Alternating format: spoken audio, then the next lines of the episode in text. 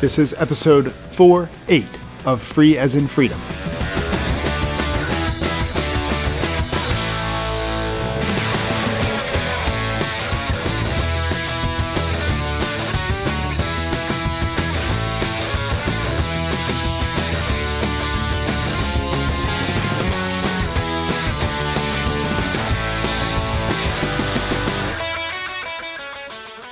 Karen Sandler. And I'm Bradley Kuhn. This is Free as in Freedom. And we, uh, we, we- talked about how we owe it to these people who gave these talks that we broadcast them. And this was our co organizer's talk. And he's never complained, actually, about the fact that we never aired this talk. Yeah, you would expect him to troll you about it. Yeah, I think that, I think Fontana uh, was not, I think he thinks his talks weren't as good as they were. This was actually a pretty good talk. Yeah. I, I mean, I've seen Fontana give not good talks. Um, but most of them are pretty good, and this was a I pretty think, good one. a, I think he's a really good speaker. You know, I think about the time. I think I don't remember if we've ever talked about this before here, but I remember there was a, a talk we gave um, early in the days of SFLC, and and I, it was one of the first talks I ever gave, and I was terrible. I was so bad. I remember I can now superimpose myself back. I can see, be back in my, and see what I saw then and look out onto the, you know, the audience listening to me. And I see people who I now know quite well, but who I only sort of vaguely knew who they were. People who are, you know, who really are, you know, free and open source software luminaries in their own right. And, you know, and I am so embarrassed thinking about like seeing their bored expressions and remembering that I just wanted to cram all this nonprofits organ. So that's what I talked about nonprofits organizational stuff. And I wanted to cram that all in. And, um, and I, I, was given a terrible talk. And Yeah, I was, I was, uh, I was required to be in the audience for that, and all the talks were pretty bad.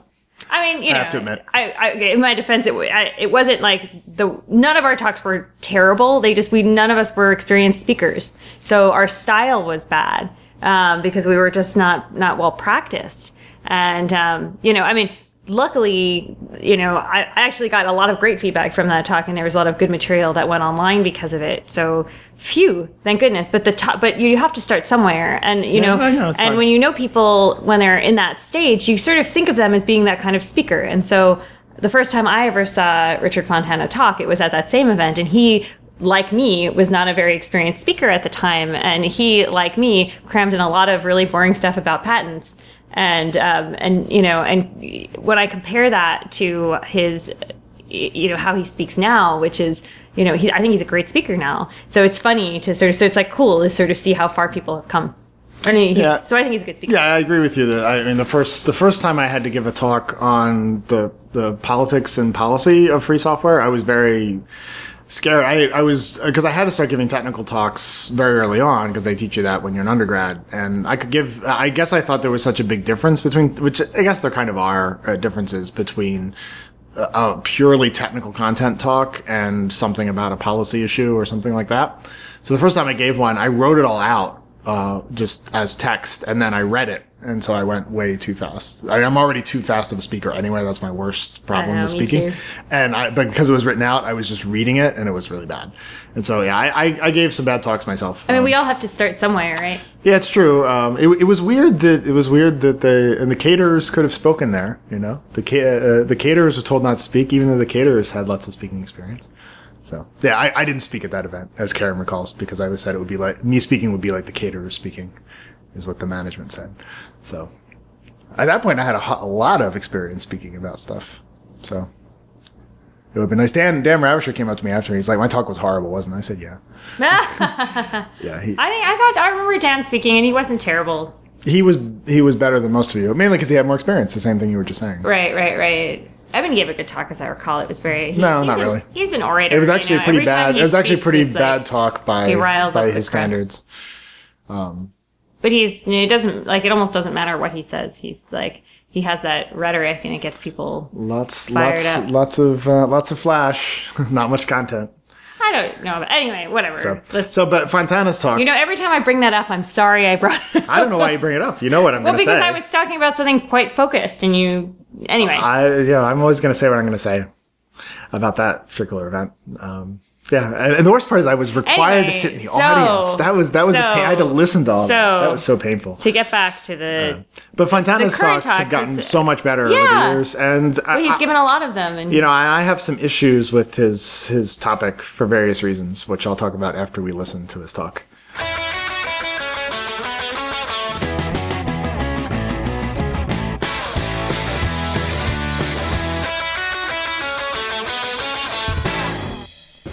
Our next speaker, speaker is Richard Fontana.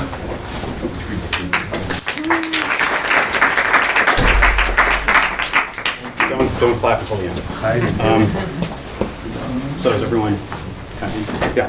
Um, I didn't expect anyone to show up, but I guess people did, so. Uh, So I, I uh, have to explain, uh, I always hate, as I say in, in many talks, I hate biography slides, but I have to explain um, th- this is this is my professional biography for um, the free software free software slash open source uh, part of my legal career, um, and it's relevant to this talk.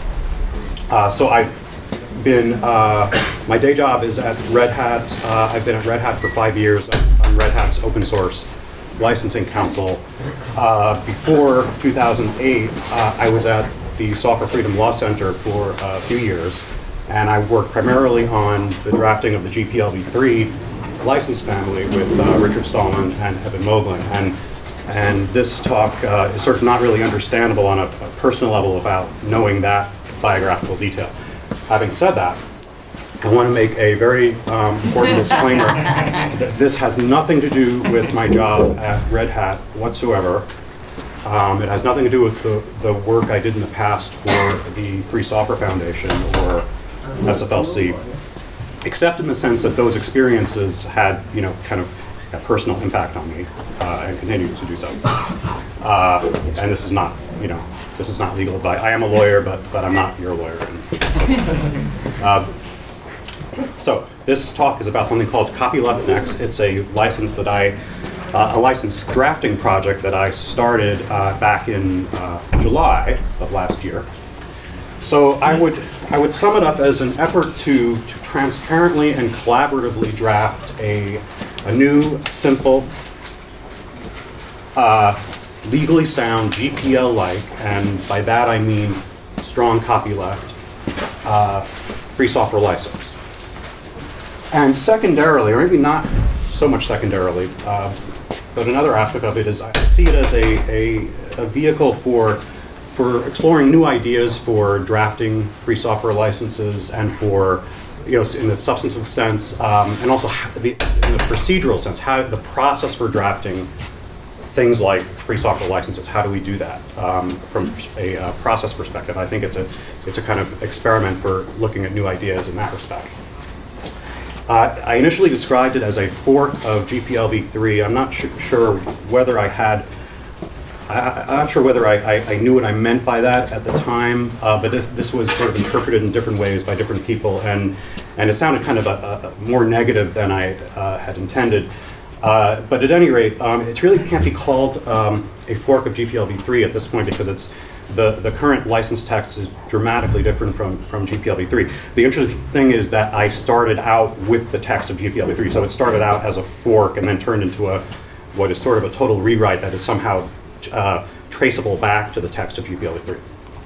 Um, so it started in July 3rd of last year, and uh, a formally numbered release came out uh, a week ago, uh, just in time for FOSDEM. So uh, yes, we're, we're using semantic versioning, uh, so it's version 0.1.0. Uh, so uh, just to explain what I mean by strong copyleft, because Bradley Kuhn, and there are no photos of Bradley Kuhn in this presentation, Uh, yeah, I, Karen is, is clapping. I've been criticized for that in the past. Um, I think Bradley and I might disagree on what the definition of strong copyleft is, so I want to clarify what I what I mean by that. And other people may have a, a different understanding of what that is. So first of all, copyleft to me is a legal technique that is used in many free software licenses, uh, pioneered in the GPL. And basically, the idea, as I would express it, is that uh, if you take software uh, and you modify it or enhance it, uh, and you distribute it, uh, first of all, if you're distributing in binary form, you have an obligation to provide some, some degree of source code uh, that's modifiable by the the users downstream. Second of all, there's a, a legal, well, there's a couple of legal requirements. One is that uh, for at least the source code, and in some, for some licenses, the binary and the source code, depending on how you interpret it, uh, certainly for the GPL, ordinarily I would say it's the binary and the source code, they have to be distributed under the same license uh, that you passed on upstream to them. Uh, there may be some alternative licenses, such as, you know, if you're distributing under GPLv2 or later, someone downstream is understood to have the permission to distribute under GPLv3 or later. But uh, basically, you know, a similar license. Uh, There are some copyleft licenses that only impose these requirements for source code. Um, And the GPL has this uh, provision, um, this requirement to not impose further restrictions, which is part of the, um, what I see as the copyleft requirement. So that's, that's basically um, an attempt to, to define copyleft on the fly. When I say strong copyleft, all I mean is the FSF's, um, the FSF influence notion that the GPL applies in a scope sense, S-C-O-P-E, scope, uh, to something bigger than licenses like the LGPL, which the FSF drafted after uh, it had drafted earlier versions of the GPL, or licenses like the Mozilla Public License, which are, which are in a sense a very minimalist, minimalistic uh, kind of copyleft license. So the uh, the MPL is uh, more or less scoped according to um, the source file. The source file is kind of the unit of copyleft. The GPL tries to do something much bigger. The GPL tries to make it very difficult to make um, proprietary enhancements of, uh, of free software. That's really kind of the design goal of GPL. And so the GPL has to, to do that, the GPL has, has this um, understanding in it and in its interpretation, in its interpretive history, that um, the copyleft requirement um, applies to a fairly broad scope. And, and uh, figuring out what that means is, is uh, not necessarily easy. But um, I don't mean, uh, when I say strong copyleft, I don't mean relative restrictiveness uh, or non-restrictiveness of features other than this scope idea. So, uh, so I'm talking about you know GPL versus LGPL. I'm not talking about this. Uh, you know, Bradley said might, might have said yesterday in our panel about AGPL that, um, or at least you've said this um, in talks we've had together that you consider AGPL, AGPL3 to be a stronger copyleft than than the GPL. That is not the sense of GPL of strong copyleft that I mean.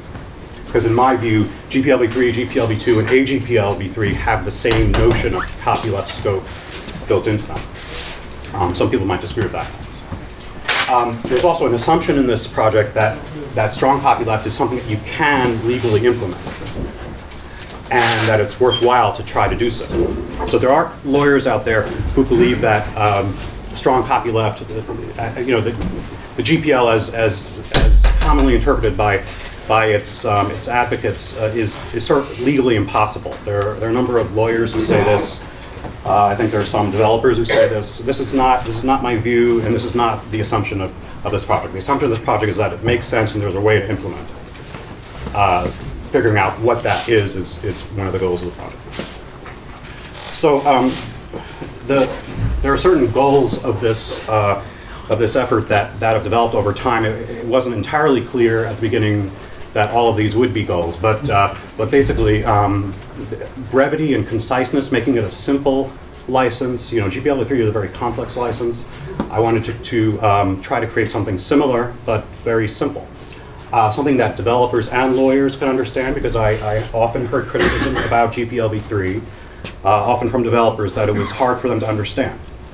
Um, I heard from lawyers that it was hard for, for them to understand. So that, that uh, you know, that, that, that bothered me. Uh, uh, something that has a very clear structure. Uh, and this, this talk's a little hard to appreciate if you haven't actually looked at the text of these licenses um, of, of the GPL, GPLv2, GPLv3, to, to get a sense of what, I, what I'm kind of getting at here, you know, degrees of complexity. But, but making it a clear license, a consistent license, um, I would describe GPLv3 especially as a very Baroque license. Uh, uh, Eben Moglen once described it that way, and I, I agree with that. Uh, I don't. I'm trying to draft something in this project that is very, very non-Baroque. Uh, another goal is to, to make the legal implementation of the core copyleft features of that you see in the GPL um, as legally airtight as uh, as possible. So I'm not I'm not saying there's a problem in the in the GPL, but I want to explore ways of um, you know just sort of like starting from fr- starting over and looking at the problem anew. Are there any ways that we could um, make this as as legally sound as possible? Uh, there's uh, this separate issue of proprietary licensing, which we were talking about yesterday in our panel on the AGPL. Uh, so proprietary licensing is Bradley Kuhn's term for what's often called uh, dual licensing in the uh, business model sense. A dual, usually copyleft and proprietary licensing. It's a, a, a business model uh, that's been common in the open source era. Uh, and I think this is a very problematic business model and it has had problematic consequences for the fate of copyleft and the GPL. And so I, I, even before I ever thought of doing something like this, I thought, um, you know, a future version of the GPL should probably do some, try to do something about this, this problem, even if it there's some signs that it's going away in a sense as a, as a kind of business phenomenon, but, but it still exists. And, um, and this is a kind of challenge. I mean, I've had talks with, with uh, Bradley. Uh, he, he has said that you can't solve this problem in a copyleft license. And so I, I saw it as a, as a challenge that to try to figure out how to do so. uh, I, I, also, um, oh, also, you know, even though there's no, no photos of Bradley, this is also influenced by Bradley. So, so, so, so enforcement and, and compliance, I, I, I believe very strongly that um, the GPL is, is, is, a kind of under-enforced license, and, and uh, and this is something that is of, uh, clearly of, of, of, great concern to many GPL licensors and developers who use the GPL. And so I, I, think maybe there's, there's ways we can make the license easier to, to enforce and easier to comply with if you're uh, the licensee. Uh, and also, you know, I've sort of said this, uh, an idea, it could be a, a, way for exploring new ideas for um, features of free software licenses more generally. And I also believe that um, these free software licenses are not they're not anti-commercial, of course. So so they should be um, commercially reasonable. That's that's a term that that we lawyers, at least in the U.S., like to use, and it doesn't have any clear meaning. But but basically. Um, you know, I, I, sort of think that there, there's a way to, to, to write a GPL-like license that is commercially reasonable, and I'm not suggesting that the existing versions of the GPL are not commercially reasonable. I think they are, but I think that this is a this is I, I don't want to deviate from that goal. So to explain where this uh, comes out of. So, I mean, this, this is not a new idea to, to draft a, a non-GPL copyleft license. There have been lots of copyleft licenses drafted since GPL v2, which, which became the dominant uh, copyleft license. The LGPL actually can be seen as, as one example of this, that the FSF was involved in, in drafting, although Cygnus may have been involved as well. We don't actually know the, tr the truth of that. Um, but um, you know, one thing that's different about this, so all, pretty much all the mainstream attempts, not counting like AGPL-v1 and not counting the the you know the FSF's own successor versions of GPL. Uh, the mainstream attempts to write copyleft licenses since GPL-v2 have been weak copyleft licenses, so so even weaker than the LGPL. So and, and again, weak by weak I mean that issue of scope. So so the MPL is a good example. The MPL was a very influential license, even though it was never uh, widely adopted because there were, there were many kind of corporate vanity licenses that were modeled on it. Um, and, and they all preserved that feature of the MPL that, that defined copyleft scope according to the, basically according to the source file. It was a very kind of minimalistic way of defining scope. So these are all weak copyleft licenses. I'm, I'm trying to draft a strong copyleft license. Uh, and the other thing is that, that, that these other attempts are I don't know if this is that significant because because of what I said about this not really being a fork, but but these other attempts were based were attempts to, to write new copyleft licenses from scratch. The MPL is a pretty good example of this. Mitchell Baker uh, wanted to to write her own copyleft license uh, from scratch. You know, some influences of the GPL, but um, but I wanted to start with the GPL text uh, for for better or worse. The biggest influence on this uh, project for me was something that Allison Randal wrote in 2007, just as GPLv3 was being wrapped up. She uh, wrote a, a, very strong critique of GPLv3 uh, in its near final form uh, called GPLv3 Clarity and Simplicity, where she argued that, that the FSF basically um, drafted a, a, very confusingly complex license that um, developers would, would just not understand, and uh, only you'd have to be a lawyer to understand the license. And this is a, a powerful critique of, of GPLv3. Uh, you know, by that time, there was really no way to kind of incorporate that feedback because the FSF very much wanted to wrap up GPLv3. Uh, it was actually already six months or so be- behind its schedule. But this had, that had a big effect on my thinking, and it continued to do so for many years. Um, a little less influential, but something I remember from that time as well was a professor from the University of Washington Law School and a former Microsoft in-house counsel, Bob Gomulkiewicz, wanted uh, to um, try to write a, a uh, an open source license uh, that, in his view, would do the things that the GPL does, GPLv2 does, uh, but in very simple language. And, and uh, this may have come out of his experiences at Microsoft, because actually Microsoft, uh, if you've looked at Microsoft consumer, uh, you know, shrink wrap software licenses, they're actually, the, the recent ones are very simple and easy to read. Uh, and, and so th- th- this license, the simple public license, is in that spirit. It's a very, very simple copyleft license. I don't, I don't think he succeeded in writing a GPL-like license. I don't interpret it as a, as a, um, doing what the GPL tries to do. But nonetheless, the spirit is, is somewhat similar to what I'm, what I, I ended up uh, wanting to do.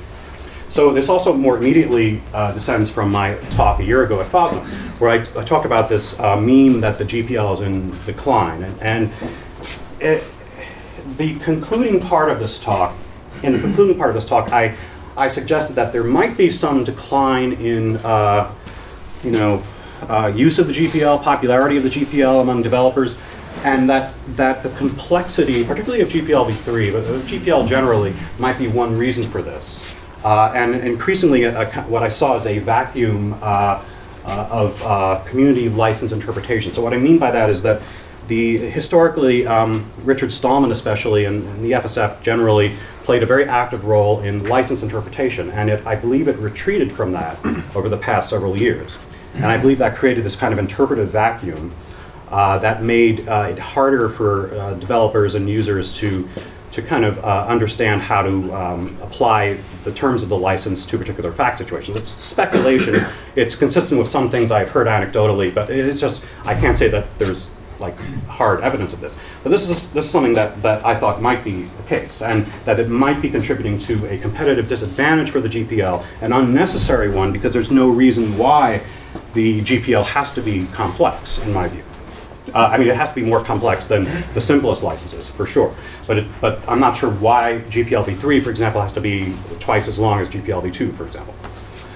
Uh, I, I, also argued in this talk that um, you know there was this, as a result of this complexity, there's this atmosphere, this undesirable atmosphere of what, what I called inscrutability and um, hyper legalism that surrounded the GPL, which really started to, to bother bother me. And uh, uh, actually, this Allison Randal was getting at this in her 2007 essay, uh, so, so I think I was influenced by the things she had said. She also talked about the, the potential for disempowering developers. I don't know if she exactly put it that way, but, but I began to see that as well, that perhaps developers were feeling disempowered by a license that was kind of too big for, the, for them to easily understand. And maybe developers all along, or maybe developers, uh, you know, the newer generation of developers preferred for licenses to be relatively simple and minimalistic. Uh, and so I said in this talk that maybe we should start thinking about what GPL v4 should look like, and that maybe it could, uh, maybe it would be a license that the, the FSF wouldn't draft, because I don't, I didn't anticipate that the, FSF would draft a new version of the GPL anytime soon. Uh, and I said in this talk that it could be as short as the Apache license 2.0, which today is a pretty popular license in some communities. So, um, the basic assumption I made is that these licenses are not perfect. And I, I, sometimes think that there are some people who think they are perfect for some reason. I don't quite understand why. All, all of these commonly used, not to mention the uncommonly used free software licenses are very imperfect. They all have flaws, and this is unavoidable because they're the product of human invention. And so that means they can be improved. And I don't think that the the improvement should be monopolized by particular privileged entities. I feel that very strongly. That's a basic assumption here, that, that we, we don't have to wait for the FSF to take another 15 years to write GPLv4. We can start thinking about what a similar license might look like now. Uh, oh, another assumption is that, you know, so, so there is this view that maybe some of this doesn't really matter because developers tend not to read the licenses they use, and there's probably something to that, unfortunately. But I actually do believe that enough developers do read the licenses they use or think about using or encounter in the software they use enough developers do that I think that, that this does, these issues do matter. So if, if, if, it were, if it were the case that developers just don't read any, any licenses that they use, that would be highly problematic, but it also would make, make this um, effort kind of less relevant. Um, two, two things that really sparked my uh, starting this project. Uh, that's Brett Smith. Brett Smith left the. Brett Smith was the license uh, compliance engineer at the FSF and someone who I got to know when I was at SFLC, and I continued to to have uh, contact with him when I was at Red Hat. And I really saw him as um, kind of the the legal genius at at the FSF and someone who had a lot of um, knowledge and good ideas about GPL interpretation. It was kind of keeping the that historical uh, continuum of interpretation alive. And then he, he left, and I saw, uh, maybe unfairly, I, saw, I, I, was very worried about this. And I thought, uh, and I felt kind of despair about this, that the FSF had lost its, its, um, its greatest legal authority right? And Richard Stallman, you could say, is, is the greatest authority, but but he, uh, Richard Stallman, I think, had withdrawn from an active role in, in license interpretation, and, and and Brett Smith was someone who who took on a role like that, but he he left. And the other thing, this is a reference to Bradley. So Bradley, um, in a, a, a, broadcast of a, a, a, longer version of the talk I gave at FOSDEM last year, Bradley, in some commentary, accused me of being a mere gadfly. I didn't say mere gadfly. But you, int- you meant you meant you meant mere gadfly. you said he, he's just a gadfly because he talks about how the GPL is too complex, but I don't see him drafting any licenses. Did I say that? You did Something say that. like Oh my god. This is, this is one, one possible gadfly, the deer botfly. So that, that's what Bradley thinks of. Um, so it, it, it's more on the, you know, why, why am I actually doing this? I'm tempted to say, say why not, but, but um, I know that's not satisfactory. Um, so if, if there is this, you know, building on my talk from last year, if strong copyleft is in disfavor, maybe we need a brand new effort. Maybe we need to kind of start over. Maybe there's too much um, historical baggage associated with the FSF, associated with, with Stallman and, and Eben Moglen and, and, and the existing you know, versions of the GPL. Maybe there's all this historical baggage that is burdening the GPL somehow. And, and we have to kind of, uh, you know, start over, and that might give, give us an advantage. Um, to, so I, I have this view that there is this optimal balance between copyleft and non-copyleft. And um, if this is out of balance, maybe we need an effort to, to correct that. And, and so that's, that's sort of an idea. The, the other thing is, you know, e- even in, in, if no one uses copyleft next as a license, it might still influence the next generation of licenses that people do draft and use, right? Um, and, and there's the process side too, uh, which I'll get into, uh, that it'll influence expectations for how you draft licenses. And, and there's, a, there's an element of fun, uh, at least I felt that at, at some times. Right? And, and very personal things that, uh, for me, I worked on GPLv3 as, as my, the primary part of my job for a year and a half, and it, it still feels like it, it was never finished to me. I thought that the FSF should have gone on and continue to improve it. Maybe especially after that essay by Allison Randal in, in May. I, I, I uh, remember saying this to Eben, you know, maybe we should take another six months and keep working on this. And, and the, of course the FSF didn't want to do this. But um, for me, it will, it will just always feel like a living thing that is unfinished. And that's just a very personal thing. So the, um, if you haven't looked at it, and if you haven't looked at, at uh, GPLv3, GPLv2, you want to be able to appreciate this. But so I, I want to give you some sense of, of, of how it's um, different in style. It's basically very short and tries to be copyleft next is, it tries to be very um, very simple and easy to understand. At least that's the goal. Um, one example is word counts, which I talked about in my talk last year. Um, if you do word counts of these are various licenses, um, you know GPL family plus I, I decided to use MPL 2.0 just because it's a it's an, it's an interesting recent, relatively recent license that's been drafted. And the Apache license is kind of interesting because it's, it's popular as a non-copyleft license. Um, copyleft next 0.1.0 is, is shorter than all of these other licenses, uh, much shorter than GPLv3.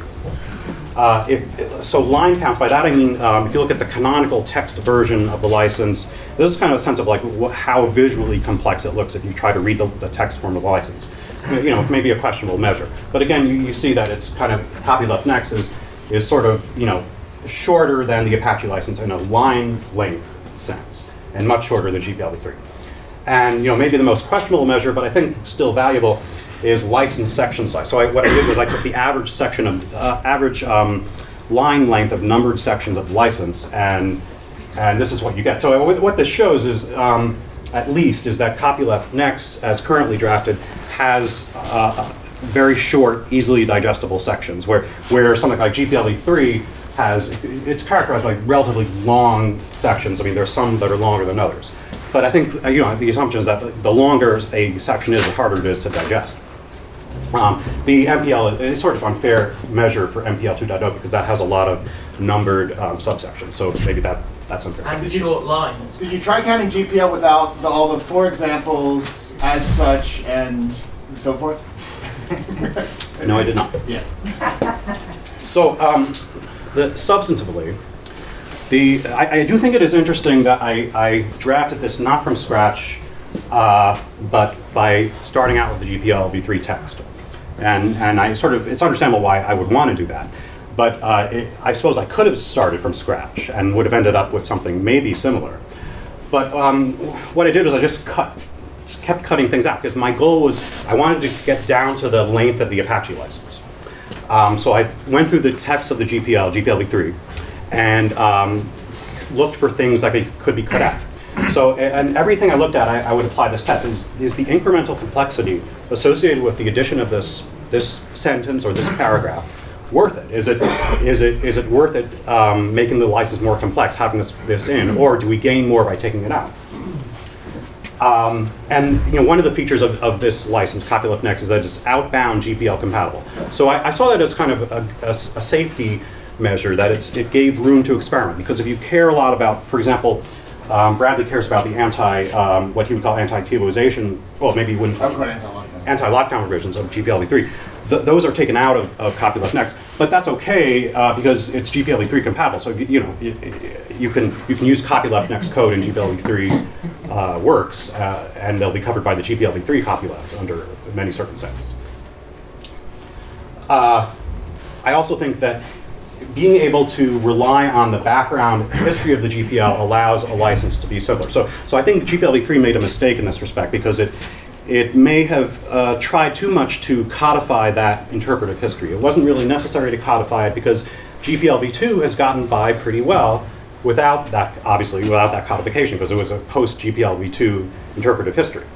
Um, like all, you know, an example is uh, easily understandable is all the interpretation that the FSF puts in its um, FAQ about about the GPL. I mean, that's part of the um, interpretive history of the GPL, and it works. It helps un- us understand what GPLv2 means. It's not perfect, but but um, you know we can rely on that. If copyleft next as a successor to the GPL, it can rely on this interpretive history. Um, just some things that I, I, I deleted. So there's lots of stuff. You know, there's there's superfluous phrases. There's things that are sort of obviously true in the GPLv3 text. There's just totally aspirational statements in, in GPLv3 that we don't need. There's uh, there are clauses in GPLv3 that I'm I don't remember the rationale for them. And I'm certain that Richard Stallman and Eben Moglen don't remember the rationale for them. So if we don't remember what they're there for, they, we don't need them.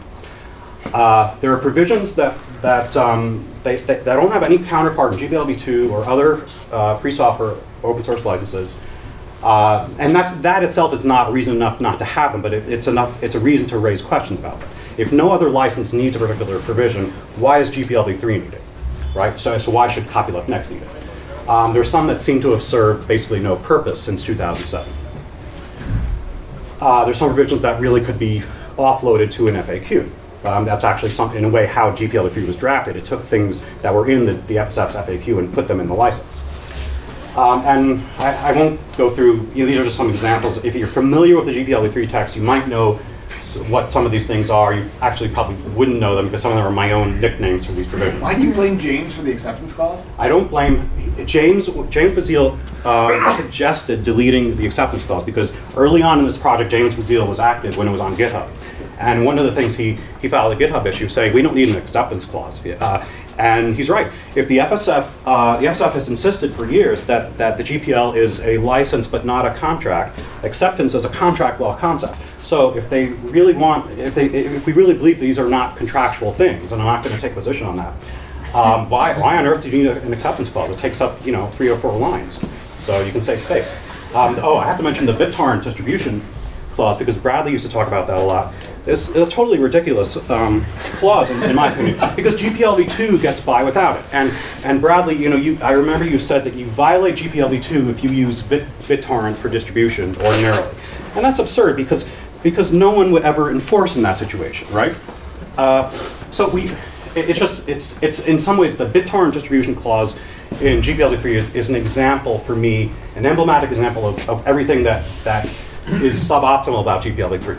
Uh, we don't need a BitTorrent distribution clause. No other free software license, including GPLv2, has that clause, and you know things things work fine.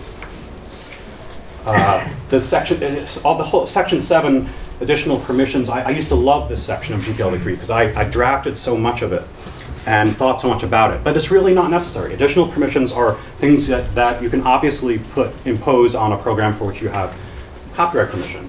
Additional requirements are things that come out of the interpretive tradition, which can be uh, encapsulated in an FAQ. They don't have to be um, codified into a license. So it's, it's just not necessary. Uh, some things I, that are more interesting than others that I that I deleted to you know to get down to that goal of getting to the size of the Apache license. So this this anti um, anti anti circumvention clause, um, which was one of the innovative features of GPLv3. This is this targets um, a provision of the DMCA and a corresponding provision uh, of um, uh, EU law, and uh, it's it's a clause that you know I understand the political reason for it. Uh, the GPLv3 was drafted in a background of, of concern about um, about uh, DRM and um, the use of law to extend copyright and so forth. But if you actually look at this provision, it, it doesn't really do very much. It's a very narrow provision. It's probably never been invoked. It's a, a circumstance triggering its use. It's probably never arisen. So it serves no real purpose. And so it can be deleted. And I, and I, I developed a, a view that the, if something just has a purely political value, it's not worth keeping in the license because it just makes things more complex. Um, probably very controversially, all the patent-related things that were added to GPLv3, with the exception of the, the Express Patent License Grant, which is in copyleft next, I have deleted. All those Microsoft Novell provisions are gone. Uh, there's a very complex provision that I call, uh, oh, what's my nickname for it? The, the son of downstream shielding clause. Uh, th- this is gone. This is such an, a narrow, narrow provision. It, it, it just, it's almost essentially a no-op, and it takes up about 10 lines. It's completely unnecessary. Uh, the, I, so Bradley was upset about this. I took out the anti-TiVoization provisions or anti-lockdown provisions uh, because, I mean, it's tempting to do so because they take up so much space. They're, they're half of the longest provision of the license. And my view is, look, if you really care about this, uh, so, so what, what influenced me was that, um, uh, you know, I, I found that developers who liked GPLv3, as many, uh, I, I, I know many developers who do, most of them didn't really care about these provisions in my experience. I'm sure some some do, right? But um, but I found that most developers who were actually read GPLv3 and were attracted to it, they cared more about those patent provisions, which admittedly I mostly deleted. But, uh, but, but I, I, found that, that this was not this was more of a concern for the FSF from a policy perspective than for even developers who ended up adopting GPLv3. Obviously, a concern for some. But you, it's you know if you want if you really care about them, you can use GPLv3. So GPLv3 may be a good license if this is the most important thing for you. Uh, if you're familiar with the liberty or death clauses, um, this is one of the most famous provisions of GPLv2. It's GPLv2 section 7, GPLv3 section 12. Um, the, the, version in GPLv3 is actually narrower in a sense than, the, arguably, than the version in GPLv2. Even if you don't believe that, um, it is interesting that I have preserved it in a sense, but I've made it, I turned it into one sentence. Um, so just a very famous provision that that's become one sentence.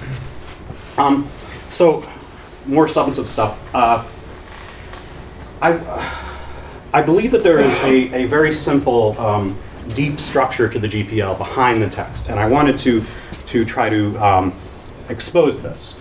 So uh, the way I see, you know, when you get, say, a copy of the Linux kernel from Linus Torvalds, um, this is this is applicable to a project that has multiple copyright holders, multiple licensors.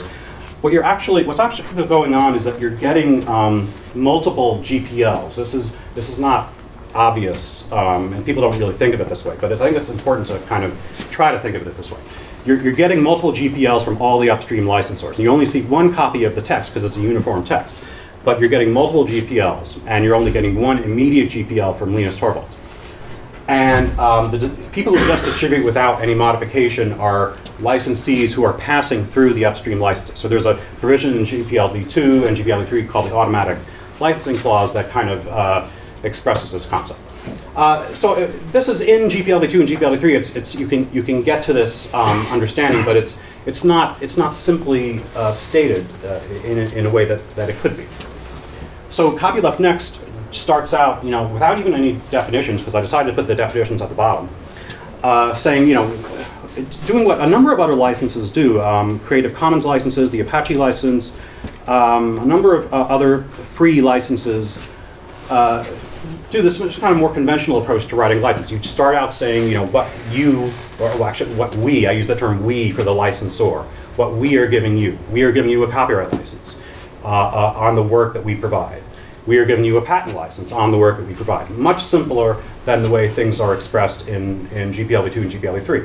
Um, and GPLv2, there's no express patent license, so, so but, but much simpler than GPLv3. And, and, but, but not altering the policy.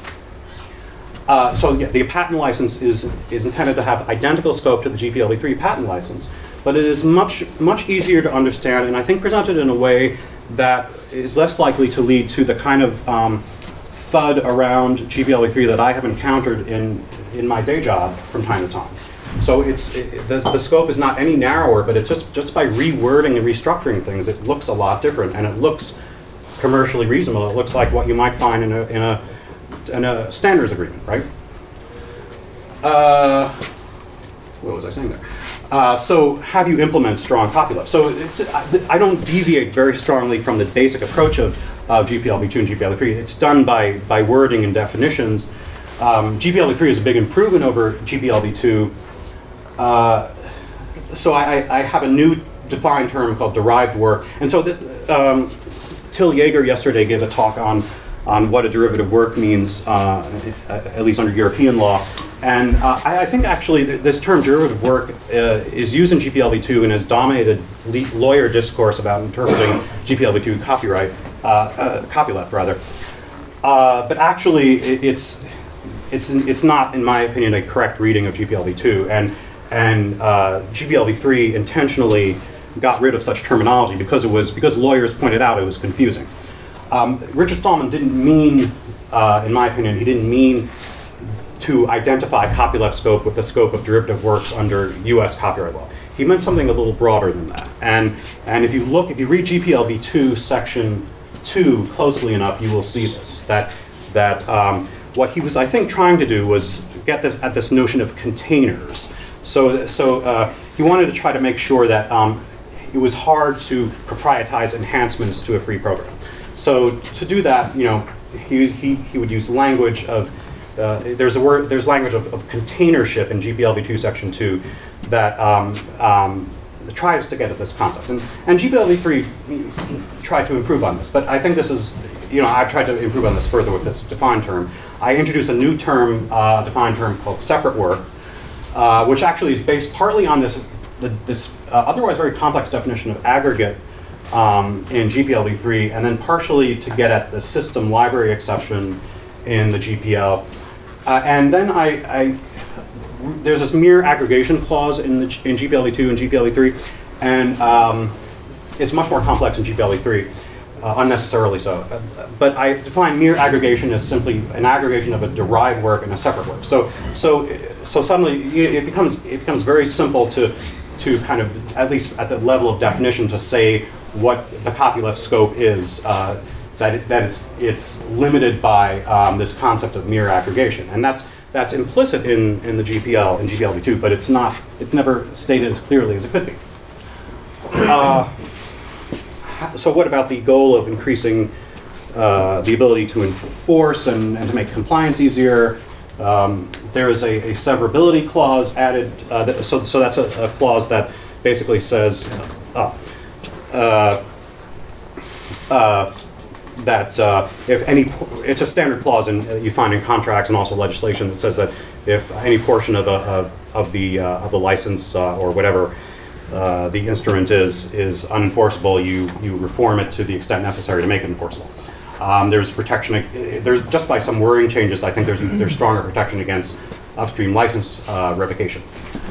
Uh, there's a, you know, the, the obligations to what you have to do when you distribute software under, under uh, copyleft next is, is simplified and, and rationalized relative to the GPL.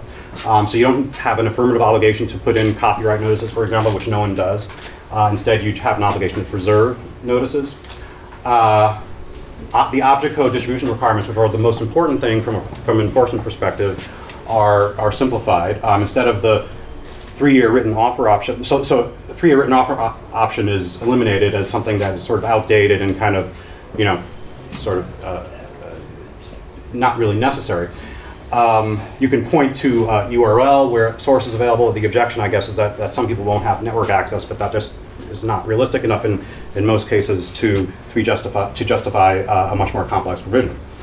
Um, so corresponding source definition is really in some ways the most important one. Uh, it, it moves back to the GPLv2 approach because I think it's, it's clearer but in discussions with Bradley, uh, I, um, I didn't accept all of Bradley. Bradley sub- submitted some patches to, to this part, which I mostly rejected. But um, Wholly rejected. no, because you, you added this, this um, requirement to provide a list of separate works, which you were talking about, I think, yesterday in the compliance panel.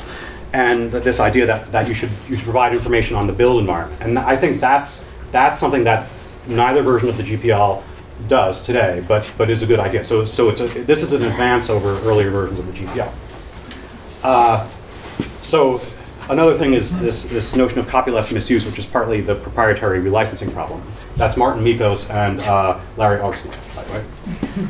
So um, I talked about proprietary relicensing. I, I blame proprietary relicensing uh, partly for, uh, for any possible decline in use of the GPL because I think it tarnished the reputation of the GPL. And so, and I really wanted to kind of meet that challenge of seeing if a copyleft li- uh, copyright license could do something about this problem.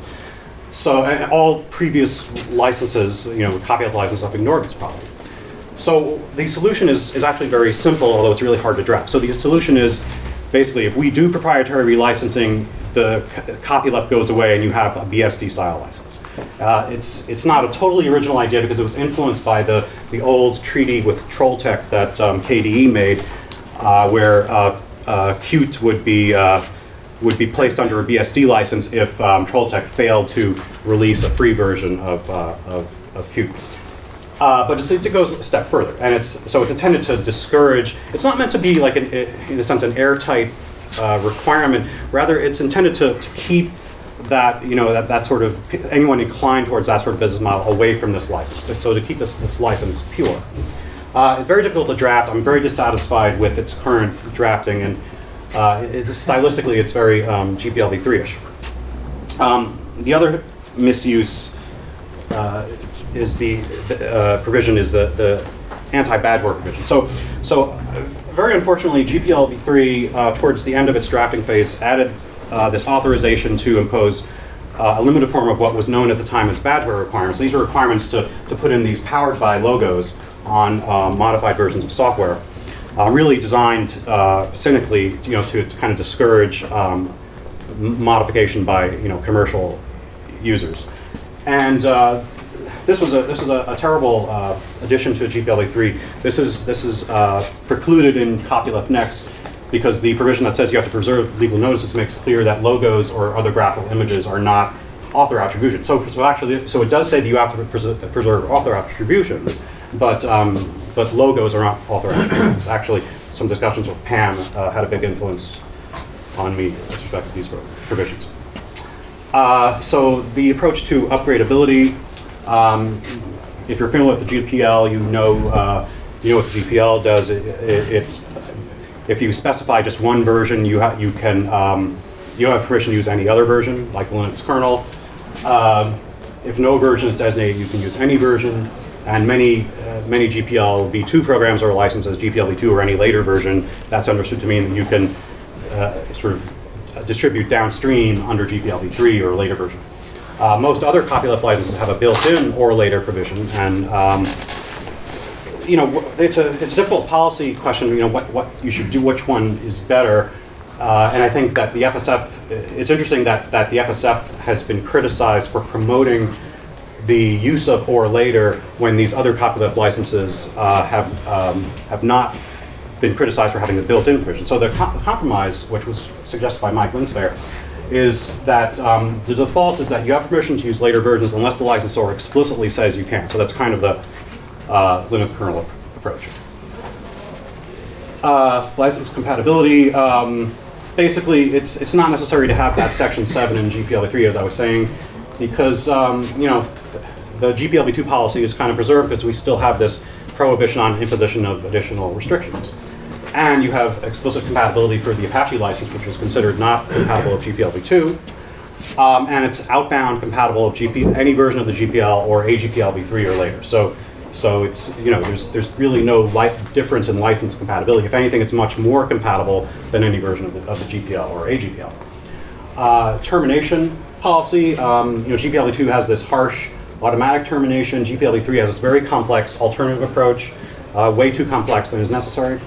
Copyleft Next just says, uh, you know, it's, uh, you have a 30-day cure period and uh, on notice of violation, and uh, if you cure within 30 days, you you know you get your license back.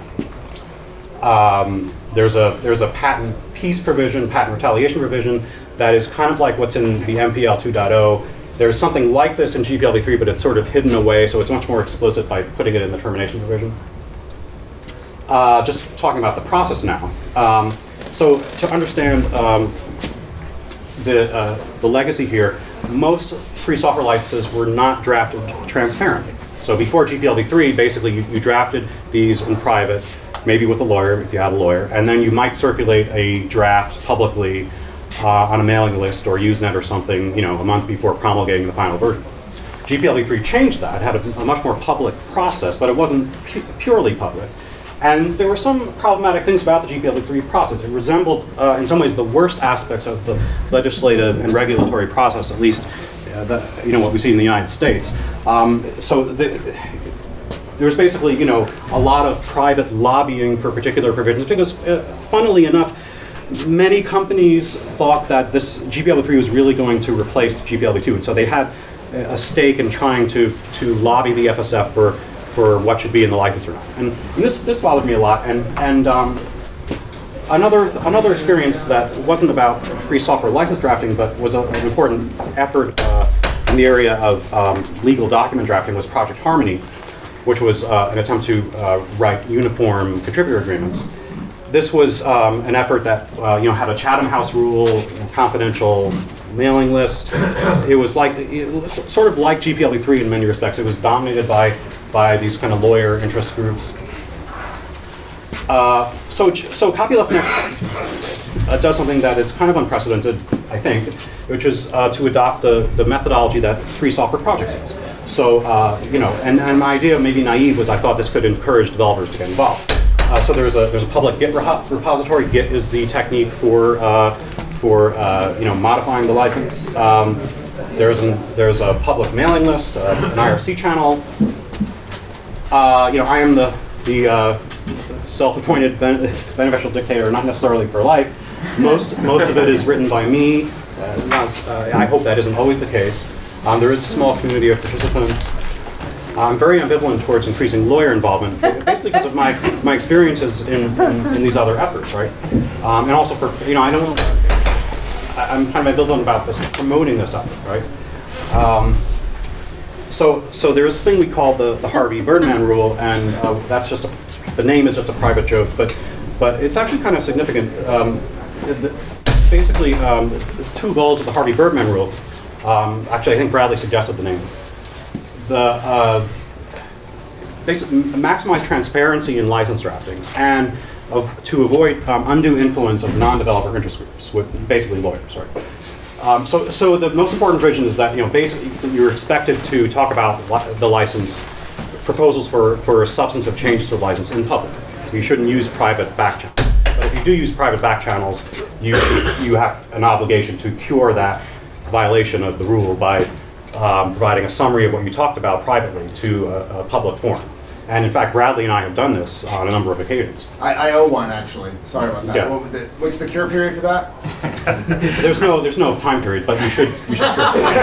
um, so just like a few other like parts of this Harvey Birdman rule, you can see how this is designed to kind of keep lawyers at bay. So, so if you let lawyers, if you let lawyers control a license drafting process, what technologically will happen is they will pass around redline Microsoft Word documents. And I don't want that to be the way this kind of license is drafted. So I, I think that lawyers should get involved, but they should, they have to meet the developer culture because this is supposed to be a license for developers. So, so no word processing documents, um, no Chatham House rule, nothing like Project Harmony, um, you know, oh, no top posting. Uh, so, so, so actually, to my surprise, to my surprise, uh, this is designed to discourage lawyer involvement in a sense, or, or to kind of constrain lawyer involvement. But, but uh, Josh Gay, who's, who's na- the replacement for Brett Smith with the FSF, uh, tends to top post, so he's been kind of given a warning about this. Uh, so I, I want to, um, you know, while I still have some time, I want to talk about objections. So, so people have said uh, this is just this is illegitimate because of increased license proliferation. We don't need any new licenses. So, um, you know, the license proliferation argument. This is something we hear all the time. I think it's an overblown problem. There is license diversity in free software licensing, and I think we've gotten. You know, I can see in the commercial world that people have gotten used to this. It's just expected, right? Um, and it's a problem that's getting smaller over time because projects are using, you know, more standard, de facto standard licenses. So it's a disappearing problem if it even is a problem. There's not a problem of commons fragmentation if that's what the concern about license proliferation is, because Copyleft Next is um, uh, it, it's GPL compatible um, in both directions, right? So there's no fragmentation of the commons. Um, so, you know, I, I- and that's kind of related to this idea that I, I see Copyleft Next as a possible gradual replacement to GPLv2, GPLv3. And you know, if the concern about proliferation is that, you, is that it's going to be hard to understand lots of licenses, this is a license that places a premium on uh, comprehensibility. And then what about this idea that we shouldn't have any new, new licenses, that it's somehow wrong to draft a new license? Uh, this is this, this is the idea that you can't possibly improve GPLv3. And I, I just don't know how to respond to this because it's absurd. This is, the- these licenses are not perfect. None of them are perfect. GPL is, is worse than others. The Apache license could certainly be improved. The Eclipse public license could seriously be improved. But, um, but these are not perfect licenses. And but the, the more disturbing part of this is this, what I see as a barriers to entry issue. That um, only, only a privileged set of licensed stewards um, are the ones who can draft new licenses. So, so yesterday, Gerv gave a talk where he, he talked about helping out with MPL 2.0, but then he, he said he had some comment about um, people who draft their own licenses. And uh, it occurred to me, wh- why is it okay for Mitchell Baker to draft a license, but not any other person? It's so I'm very disturbed by this kind of elitism that has developed in the free software and open source world. That there are these these uh, the, the legal elitism that there are these um, powerful institute not necessarily powerful, but but established institutions that control future license drafting. So we can accept, you know, Apache license 3.0, but uh, no one outside the system uh, necessarily uh, has a chance of you know having their license become uh, uh, accepted in, in this sense. Can I defend myself from a charge of promoting elitism? Yes. I, I merely said that, I merely joked that it was great if everybody wrote their own license, implying that it wasn't. I didn't say that only people who've currently written licenses should write licenses, but I do think that there are a lot of, a, a lot of people who attempt to draft a license do a very bad job. Yeah, yes, that, that's true. way you're doing. That's true. That's true. But the don't think that the licenses that have that are widely used are so perfect because they're not. They have lots of flaws, and the reason we don't think about that is because they're widely used. So these are just some some possible future changes. I, I want to uh, have some kind of a Affero version of Copyleft Next. Uh, I anticipate rapid versioning. Um, I don't know if that's going to happen or not. Um, more license compatibility, and maybe Copyleft Next could actually become the basis for something I always used to fear, which is a kind of Creative Commons style suite of licenses embracing different policy uh, points of view in free software licenses. So there could be a, a, a non-Copyleft variant of Copyleft Next. It was the proprietary relicensing poison pill that made me realize this. So that's a possibility. So this is information, I'll, I'll make these slides public, this is how you can get, get to participate, and the hyena is the proposed uh, mascot for Copyleft Next. If anyone's offended by that, please let me know. Uh, and that's it.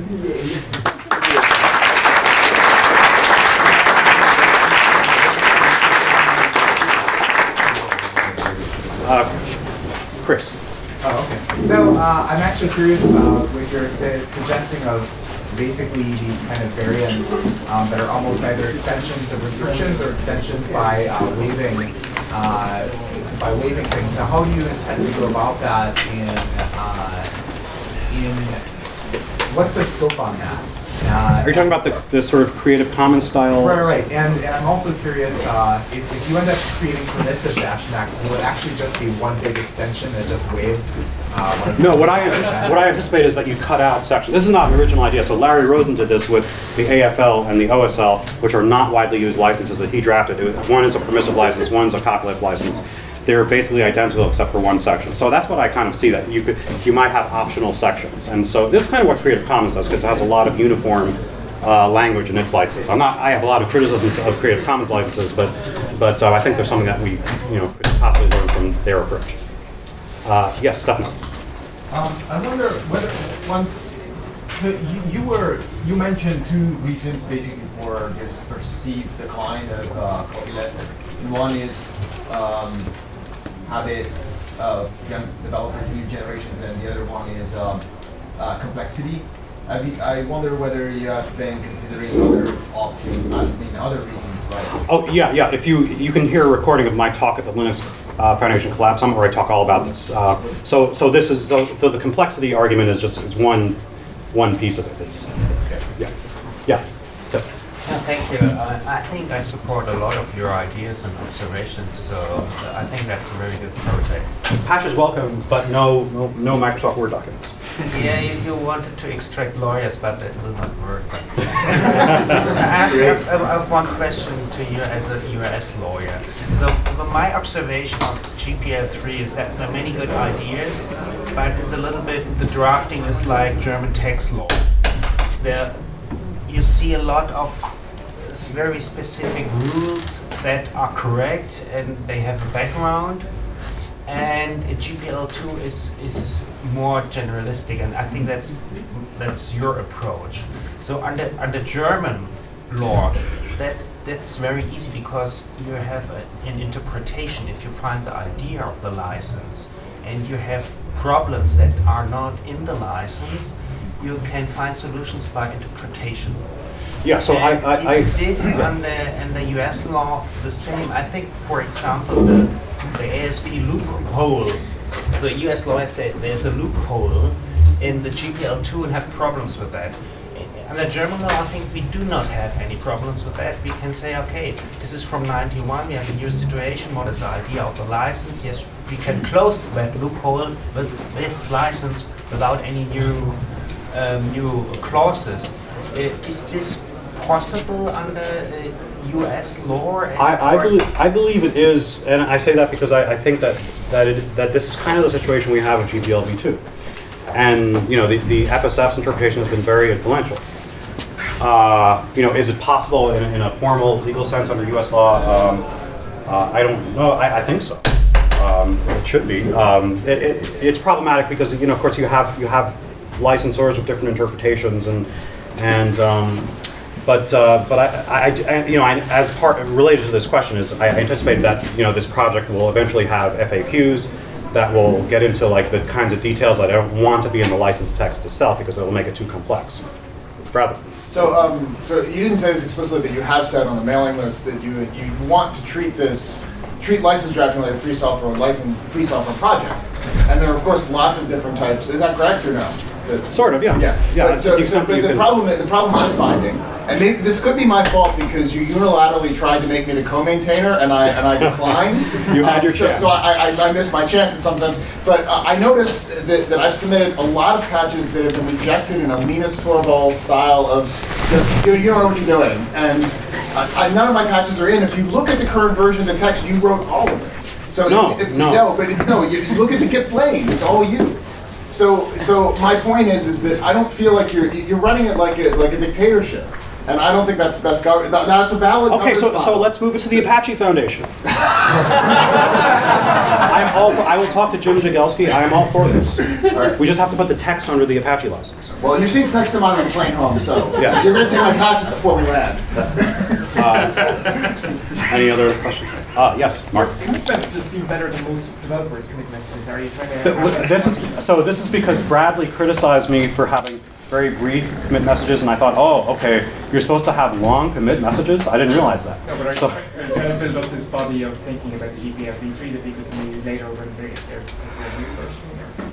I, I- think it could, it, so one thing that bothers me about GPLv3 is that the FSF has not yet published a lot of the, in- a lot of the, the, the documents that, that were supposed to be made public um, that surrounded the drafting process. And, and so I, I, I do, I guess part of what has motivated me when some of those, oh, hi, uh, commit messages, I, I know that you've tried to do that. Maybe it's a resources issue. I can say something when you're done. Um, but but that's partly I, I want I want that story to be told to the extent that it can be told, um, and that's the reason for some of the commit messages being kind of um, elaborate. But it's all but it's mainly that I thought oh you're supposed to have like lengthy commit messages. Um, I, I didn't realize that, and that then I realized later on that many developers don't do that. So I was mistaken, or, or uh, uh, someone misled me. So It's not that it's not a good idea, they're just So- lazy. Yeah, I, I share that laziness. So so. What's the story, John? Uh, so it's on, literally on the brink of being uh, done. Oh, good, okay. uh, Valiantly to get it done before he left, but couldn't quite finish. The issue was that people, each uh, committee in the process had different rules about what exactly they wanted made public from their internal discussions, and some of them did not do such a good job in removing personal information from uh, the exchanges. So we've had to scrub um, phone numbers. Uh, Oh, I, I, I hear it. Yeah, that's all that. So it's a logistical resource problem, but it's definitely been a goal, and it will happen. Yes. Um, have you thought about excluding military use as a default option? Because uh, No. I think every new license should. Um, No, this is a, this is going to be a free software license. This is a free software license, uh, and and free software licenses allow military use.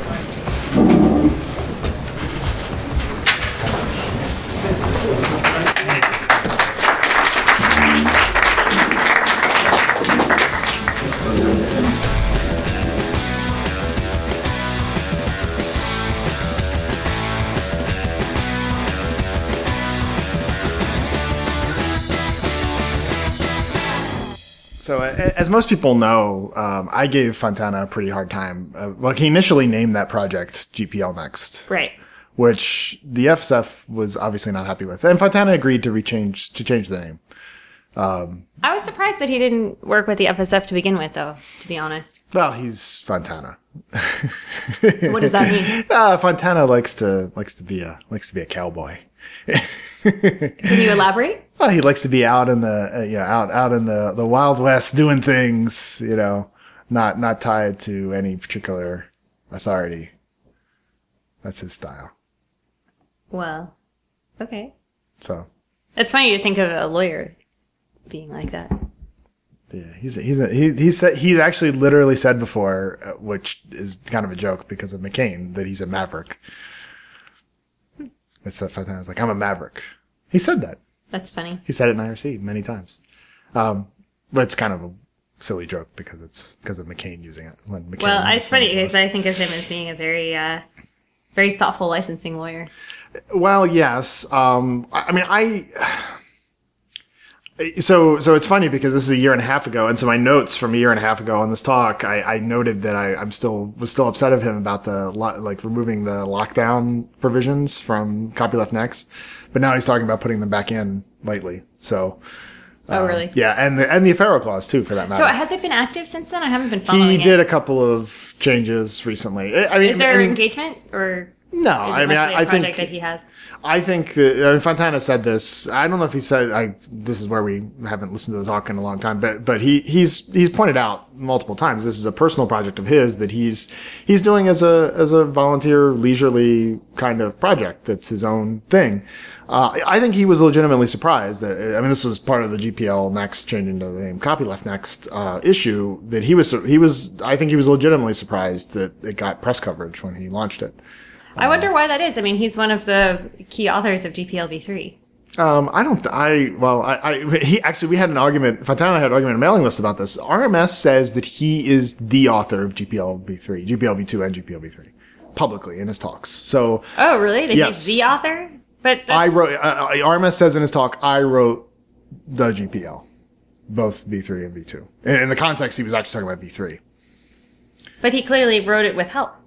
Yeah, but I, I- mean, I, I, I wasn't in the room, so I don't know, but that's what RMS says publicly.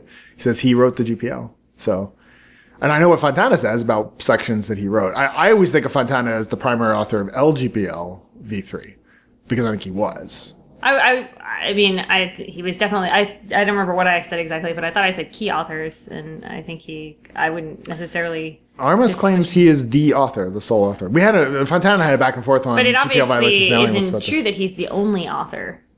That's what he says. I don't know. How, how do we know? We weren't in the room.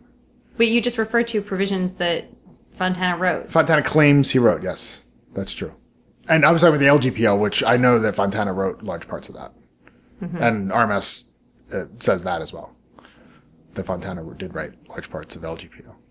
I don't know. This is what RMS says. I I I, I was I was busy as we said in this thread. This I'll link to this thread in the show notes. We had a thread on GPL violations about somebody started asking who wrote the GPL, and so those of us who had knowledge about it started having this thread about. And I And posted so, what that says that Fontana say about this? um, RMS, uh, well, he says his usual thing that some sections were written by various companies. He says that he, there's sections that he wrote. Um, we had this long discussion of RMS as the final editor and how much was his editing, how much was his writing. I basically ended up saying, well, I only know based on what you guys say because there's, Do you think he would say that RMS would say that he was the author of the GCC runtime library? no, I don't think so. No. Yeah. No, I don't think so. Because I actually wrote most of that. And you and Brett were the other two co-authors. So I don't think RMS would take credit for that. Well, I mean, he wrote some of it. Um, And he, he, he, made some suggestions. He marshaled the process. Who, I rem- RMS? RMS. I remember being in meetings with him where he, you know, I, well, no, the meetings we had with RMS about the GCC, this is off topic from Copyleft Next and Fontana's talk, but the meetings we had with RMS, I recall being us trying to basically convince RMS of various things. right? solutions. We had to convince him. Right. He had to agree to the license. That's definitely true. He, Anyway, I don't want to reveal too much. I, I was in that context. I was a lawyer Yeah. acting on, you know, on behalf of a client. So Yeah, I mean, my, my uh, now that we're on the topic, I, my sadness about the GC's runtime library exception was it all was done too late. And I actually said this on GPL violations org mailing list not too long ago that really the delay should not have happened and it should have gotten out quicker Mm. because GCC really needed it and Yeah. it, it, it, it, it gave it gave LLVM room. I feel bad for my con- contribution to that delay in, in a way because I I mean, Fontana leaving um, to That's- go, that's- Fontana going to that's Red Hat was true. probably the wor- one of the That's worst true. parts of it, and let's and blame Fontana. yeah, well, and and the fact that uh, for a long time there, before I dragged you into it, nobody cared. I, I mean, me and Brett were the only two people. Brett and I were the only two people that cared uh, for a while there, for Yeah. like six months. It just took a And long I dragged We you into to- it. You dragged, you dragged me into it. because I need because I needed somebody to work on it, and But, and Brett and I uh, were the only ones that cared. I mean, RMS didn't even care for a while there because he was too busy. It just it was so hard. It was hard work. yeah. And Anyway, so let's get back to so, Fontana. so I mean, I think, but I think the, the relevance of that to this talk is that that creating these license policy documents is very difficult, and, and so I disagree with Fontana about this idea. He he has this argument for concision that it makes me think of the Noam Chomsky quote about how how concision is one of the most dangerous things in policy debates because it it makes it so that you can only say the things that are usually said. Hmm. Um, he uh, he talks about in context of news that if you can't make a point uh, coherently between two commercial breaks, you can never make that point in the modern media because it has to be so short. And so if it's something requires something doesn't espouse what everybody already believes, you need more time. Yeah, well, that's I mean that's the problem with software freedom in general. How do we concisely explain its importance? Yeah, and so I, but I, I don't think that you can, and I don't think you can. I, I- I don't like this idea that we just compare this to Apache. Li- If we if we had a copyleft license shorter than the Apache license, somehow all would be good, and people would like copyleft. Brevity does help. I'm not. I'm not. A, I'm not one of those people. I mean, I kind of think that like a you know a more nuanced approach. I know there are problems with the Creative Commons approach of having the you know the explanatory icons and the summaries. Um, but at least there is like a high level, um, you know, very easy to understand, and then the real full license. Um, and I'm not. I know there are problems with that. It oversimplifies it, and you know.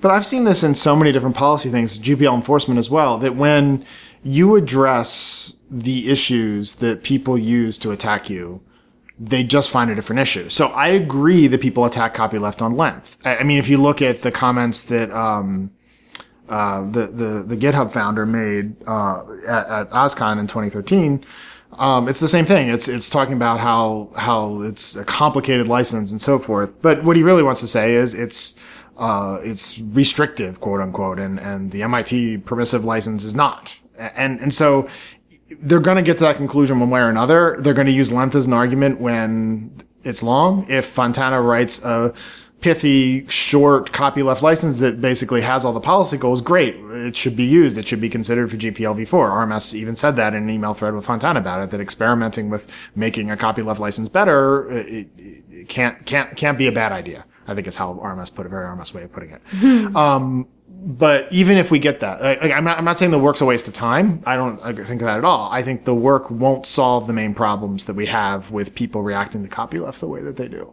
I think that there's Oh, I this totally zeitgeist. agree. I this- totally agree. It's a messaging problem. It's not a license. Oh, it's more than a messaging problem. It's it's that there is a the, an, an an uncoordinated conspiracy. It's not that everybody is conspiring against copyleft. It's that there are lots of interests now that will be happy for copyleft to just go away, and hmm. I would all have their it. own reasons. What did you say? An Uncoordinated uncoordinated conspiracy. conspiracy. I would not describe it in that way. Um, but I agree with you about the underlying uh, issues. I suppose. Yeah, I mean, there's there's so many different companies that that don't want copyleft, and now, eh, so I was talking about uh, OpenStack, uh, which Fontana is heavily involved with now.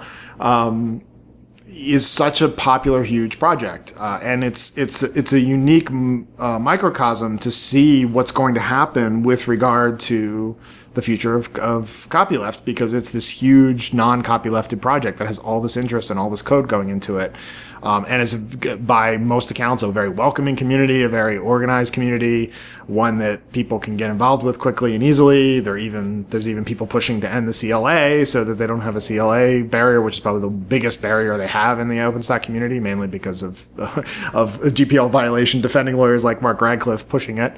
Um, but that's probably going to go away, and so uh, hopefully, if they succeed in their efforts to get rid of the CLA and OpenStack, but even if that happens. Um, it's a permissively licensed project, non-copylefted project. Will will that succeed? And there's already plenty of proprietary forks of OpenStack. Um, I, I think the the real challenge to copyleft, I've said this for a long time, is is actually the the development methodologies have gotten beyond the ability of permissive licenses to say you don't want to leave trunk behind is what we used to say, right? And so in the SVN days, CVS SVN days, it was difficult to maintain a branch forever software is better designed now. It's easier to maintain a forked version. Right. Um, a lot of things are plugin based and they make it very easy to add little proprietary add-ons here and there that do not necessarily drift from core.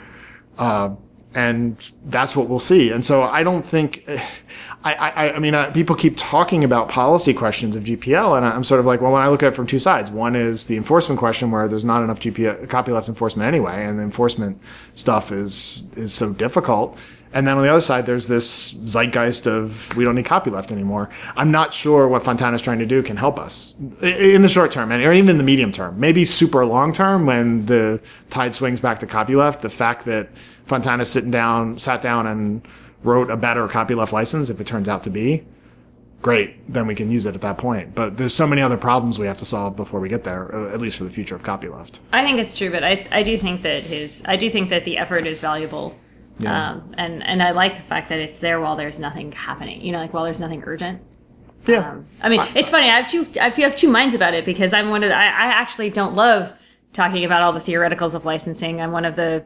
You know, I'm one of the lawyers that's involved in the space who doesn't like to kind of pontificate and and get involved in long license threads. Um, I, I found that very few women do, as it as it turns out. But um, I'm not sure if that's a, a thing or it's just the fact that the the women that we have in our space are you know of different personalities. But so I'm, I'm mixed because I don't. I'm, I'm not inclined to get involved in the process um, if there's not some kind of immediate issue, but at the same time, I think it's really cool that it's there and that people are participating in it. Hopefully, over time. Yeah, I, the, the thing I like most about about Fontana's work is actually the meta stuff. Uh, I I think that he was incredibly well informed by how badly GPLv3 process went. I, I really was troubled by, and I've talked about this. I'll link to the threads on the GPL violations mailing list where I've talked about this publicly. That that I spent all my time trying to get the public comment process right, and the public comments were more or less ignored um, in GPLv3. I was completely distracted by that because I thought, oh, this is great. It's going to engage the public. Um, and I was basically hoodwinked into focusing on that while the real process was kind of this corporate lawyer influenced thing. And to the extent to which, like we were talking about in the first segment about RMS was the author or not, I mean, I think that the danger there is that RMS was presented with a lot of options that came from those committees, which were Uh, creating false dichotomies and all sorts of stuff that, that made it difficult, I think, to, to Well, discern the real issues. I don't know. I mean, RMS is. I, one thing I've learned from working with RMS is he's really good at like looking through a lot of things and seeing the issues as they are. That's part of why, you know, we talk about the pluses and minuses of RMS's personality, Mm-hmm. Mhm. but that's one of the things that is always held up as sort of like the core of who RMS is and why he's so important. But but the point about the, that I think Fontana learned from that process was to design the Harvey Birdman rule and this idea that there are certain Remind me of what the Harvey Birdman So, rule is again. um, I always forget because of the name. it's it's a it's a goofy name. Uh, it, it basically is designed to to ferret out um, ferret out and and discard comments from lawyers who aren't engaged in free software.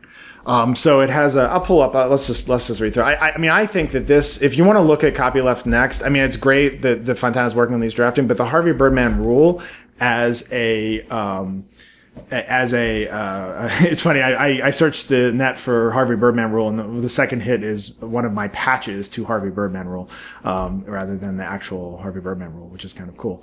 Um, but uh, it, it, it's it, the, the center the center idea behind it is that the people involved in the process have to be basically in a free software way. So for uh, the Harvey Birdman rule has has five tenets. The first is uh, contributions in as word processing documents are unacceptable and will delete immediately. So this idea of oh I'm going to send you a doc file with my comments kind of thing is not accepted. There's no private mailing lists, no Chatham House rule. Um, all uh, public archiving, uh, public archiving is strongly encouraged. Um, archives aren't mandatory, but all discussion has to be public uh, with regard to it. Um, private telephone calls, private conference calls, private in-person meetings, private email communications shall not be used to discuss substantive development. Um, and then there's this this cool exception that he and I designed because Fontana and I would talk privately about his copyleft next product all the time, we, we would, we do this thing called the Harvey Birdman disclosure where if you end up in a conversation where you talk privately, you're, you're required to post to the mailing list a summary of that conversation, um, as a, as we call it a Harvey Birdman cure, um, where, where, okay, we ended up talking about this. Let's take a couple of notes and post our summary of what we talked about to the mailing list, which, which every time we talk about copyleft next, we haven't in a while, we, we post one of these to the mailing list.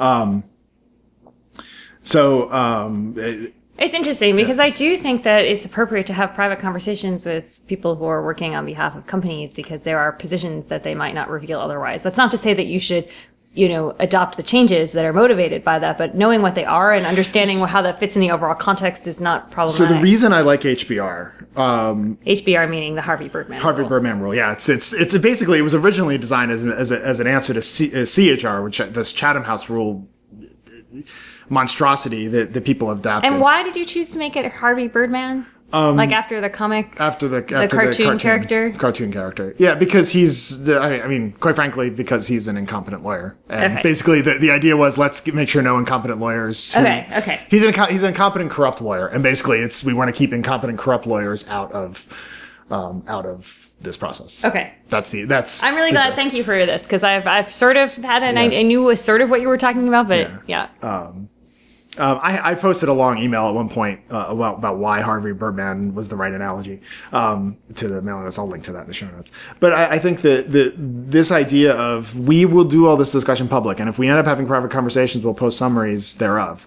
Um, I, I, think when you look at GPLv3, and so this weirdness of um, so to look at the HP objections to GPLv3. So everybody knew HP was anti-GPLv3. Their public statements were we're against it because of the lockdown provisions. The real reason they were against it was because of the because of the patent provisions. And everybody knew that but they the HP wasn't on record saying that. So in fact, I think it fed into the anti-lockdown view of, of the Hmm. Linux community, right? Because they're saying, well, HP doesn't like the lockdown. HP doesn't. Ca- I'm I'm pretty sure now, having talked to many people in policy levels at HP, that they don't care about lockdown. They don't want to. HP doesn't actually want to produce any lockdown devices. They're not Sony. They're not. Um, they're not Panasonic. They're not these these TV companies that have close relationship with the MPAA. They're not really interested in doing consumer electronic lockdown devices, but they do worry a lot about their printer patents, and they don't want to inadvertently license the printer patents that a Harvey Birdman rule would have prevented this? I'm not. because HP would have, if if HP wanted to be involved in the GPLv3 or the copyleft next drafting process, they would have to be on record about why they were objecting. And if they were willing to say to people, like, because people were privately saying, "Oh, it's the patent provisions," but they weren't saying it publicly. Um, you know, I, I think it was, I, I think, it, I think that's something that would be helped by that. Cause, cause if people want to opine about what the license, what they're against the license for, I mean, I give the Linux developers credit. At least they were on public and they wrote a public statement about why they were opposed to the lockdown provisions in GPLv3, right? So at least that big group of Linux developers who did that, they said so publicly. I agree with you that there's merit in talking about these things publicly, but I'm just not sure. I'm unconvinced that in every case that that, that not allowing anyone to. Um, And I think, I'm not saying, and I think you- that that conversation you and I had with Apple should have been should have been public because it, would- it would expose uh, about GCC runtime library exception as a great Uh-uh, example, oh, right. where Apple basically blew up their ability to to be okay with the GCC runtime library exception through bizarre objections. I'm not sure. Okay, I'm really uncom- I'm a little I'm a little uncomfortable right Yeah, now, so listeners. Don't don't say that. Don't, Okay. don't, don't comment on it. I'll comment on it as an FSF director, and that's it. Okay, good, So good, you don't have good, to good. comment. Okay, I'm not going to But there's an, and I've said that pub, said publicly about Apple's objections. I've talked about publicly before, and I've ta- I've coordinated with FSF on Great. this. Oh, great. So it's all fine. Oh, Do not worry about that. Fantastic. Um, yeah, FSF's no friend of Apple. They're happy to criticize Apple any any which way to Sunday um, because they deserve it. Um, but but the thing is, is that I wish I had that on record. I wish I had uh, uh, instead of me having to retell the story of what Apple lawyers said that made no sense in their objections to CC. I wish we had them on record making no sense. well, they And- would have potentially participated less, or not at all. they barely participated anyway. But the point is, is that how much worse off are we are we at that point? And we sort of force them to either make a public comment or It's say sort nothing. of tough to quantify, but I guess we'll find out over time if. if uh, it, well, if these kinds if of HBR becomes, uh, uh, things are adopted, um, and and uh, the other the other rules, I read the first three HBR Oh, yeah. The fourth one is no top posting, which I like, um, but that's that's more of a a tongue. I think that's kind of tricky. Um, yeah, well, I, the thing is, lawyers have the most tendency to top post. It's uh, because it just it's it's sort of that sort of excludes newcomers. That's an excluding newcomer provision. um, because the standard for replying to email for most people who are not coming from a you know are not coming from an old school developer community is to top reply Um, but we didn't. Uh, so uh, so famously on the mailing list, Josh Gay top replied, uh, and we pointed him to Hop, uh, Harvey Birdman rule, and he didn't do it anymore. Right? I mean, it was, he was already someone he's out. someone who's already involved someone who's not going to be going away you say that to someone who's new they're just well, it, it depends on how you say it, right? it, Um, it does depend on how you say it but it, it's kind of jerky to me okay go on Yeah, may, actually, that yeah, I think you've you've suggested a, uh, the probably where it says therefore shall be ignored. We should probably change to say something like um, will be will be asked to, will be requested to be rephrased or something like that or to be posted or something. Okay. Yeah, I think probably ignored is a little. It's strict pretty there. harsh. That's ignored is harsh. The ignored part in there is harsh. I'll link to this Harvey Birdman rule in the show notes, by the way. Um, and um, yeah, so, and so then there's the the Harvey Birdman modification copy left, which is uh, patches the Harvey Birdman or what rule are welcome, but they have to be Harvey Birdman compliant to be accepted. So you can't privately discuss Harvey Birdman. well we've publicly discussed it now so. And this is this is acceptable. Actually, Fontana and I had a long debate about about audio recordings because they're so difficult to index and whether Mm. it was acceptable. And we determined we we determined Harvey Birdman rule is the thing I've been most involved with in Copyleft Next because I was really that that this is the part that I think was so interesting, and mainly because it's it, I mean ma- mainly as an anti CHR. I've been very disturbed. Um, there, there was, I'll link to this in the show notes. There was recently this uh, blog post about a bunch of things that happened at the ELN conference uh, regarding free hardware. And a bunch of lawyers sat down in the CHR covered room and had a discussion about they were going to decide what a free hardware license should be without, as far as I can tell, any free hardware practitioners being involved at all. And this sense that that's how we're going to make policy to me is very disturbing. And while I, I'm not against Chatham House rule, it was designed for situations, for conversations where people can get killed if they were quoted publicly on their positions, like things like the Israeli-Palestinian conflict and places where there's serious violence at stake Mm. as part of the process. There is not violence at stake. I, we part of the definitely overuse Chatham House rules. I I don't think it should be used at all. I don't think there's I- any justification for it in our probably agree with you on that. Yeah, it doesn't. It doesn't. I think other kinds of like agreements about confidentiality under certain circumstances are probably better. Yeah, I mean, I've been If in rooms be. where people want to say something and they ask if that statement can be kept confidential, and I've agreed. You know, it, it's like it's like one statement. If, if you do it as a one-off and say, "I'm actually going to say something here, I really need to be confidential." I mean, granted, that wouldn't be HBR compliant, and we would have to say if it were a Harvey Birdman covered thing, um, we would have to say it's an issue. Uh, but generally speaking, at, at a no HBR, no CHR governed meeting, we could do it, and it would be fine. You can just have occasional Right. confidentiality when it's absolutely necessary. Um, but yeah, so so I, I mean I, I think that's the HBR is really an answer to this obsession with CHR in I gotcha. policy making communities, which is why it's mentioned by Plus, entertainingly named. Um, yeah, I mean that was sort of the goal was to was to make it funny, and I'll link to my post in the show notes about why I why I like the HBR name. So.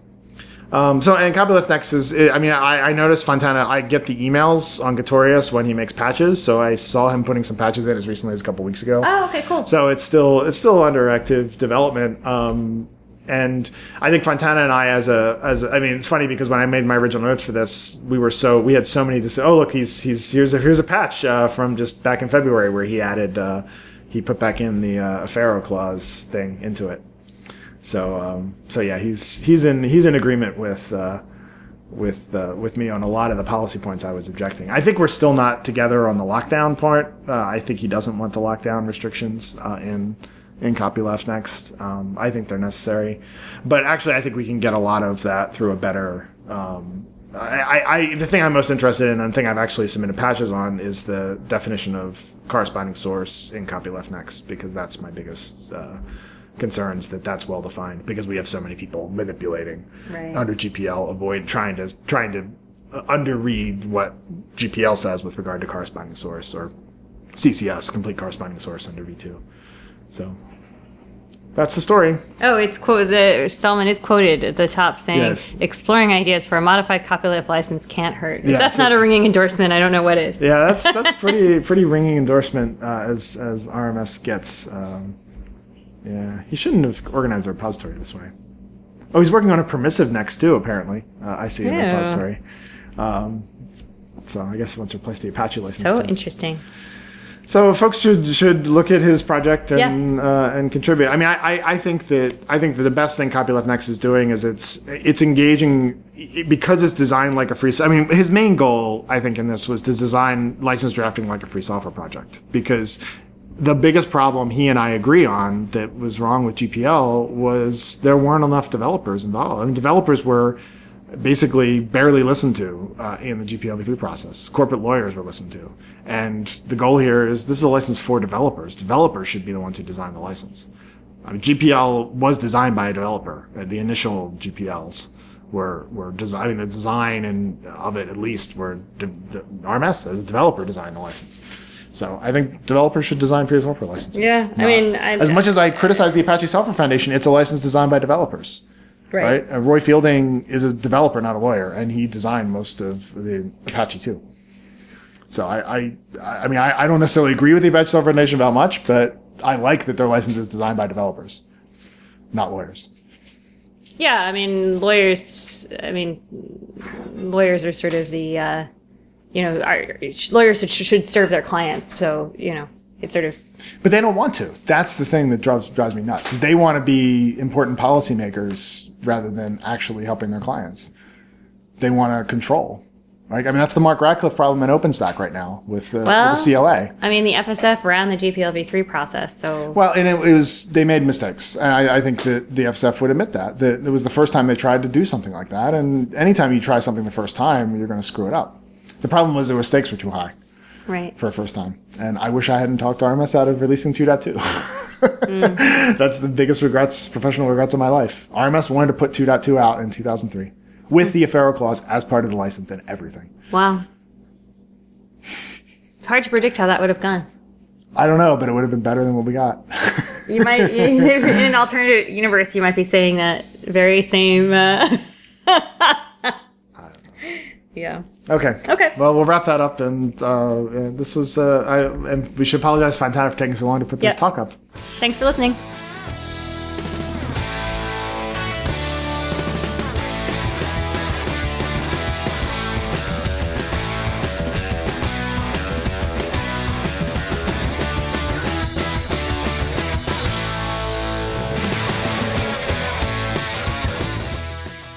Freedom is produced by Dan Lynch of Pod Factory and can be found at podfactory.org. Thanks to Mike Tarantino for our theme music. This episode of Free as in Freedom is licensed under the Creative Commons Attribution Share Alike 3.0 United States license. You can follow Free as in Freedom, Bradley, and Karen on Identica, and also read Bradley's and Karen's blogs. Links can be found on the Free as in Freedom website, faif.us. That's F-A-I-F us.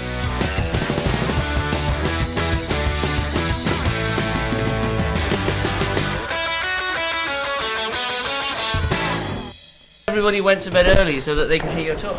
Yes. oh.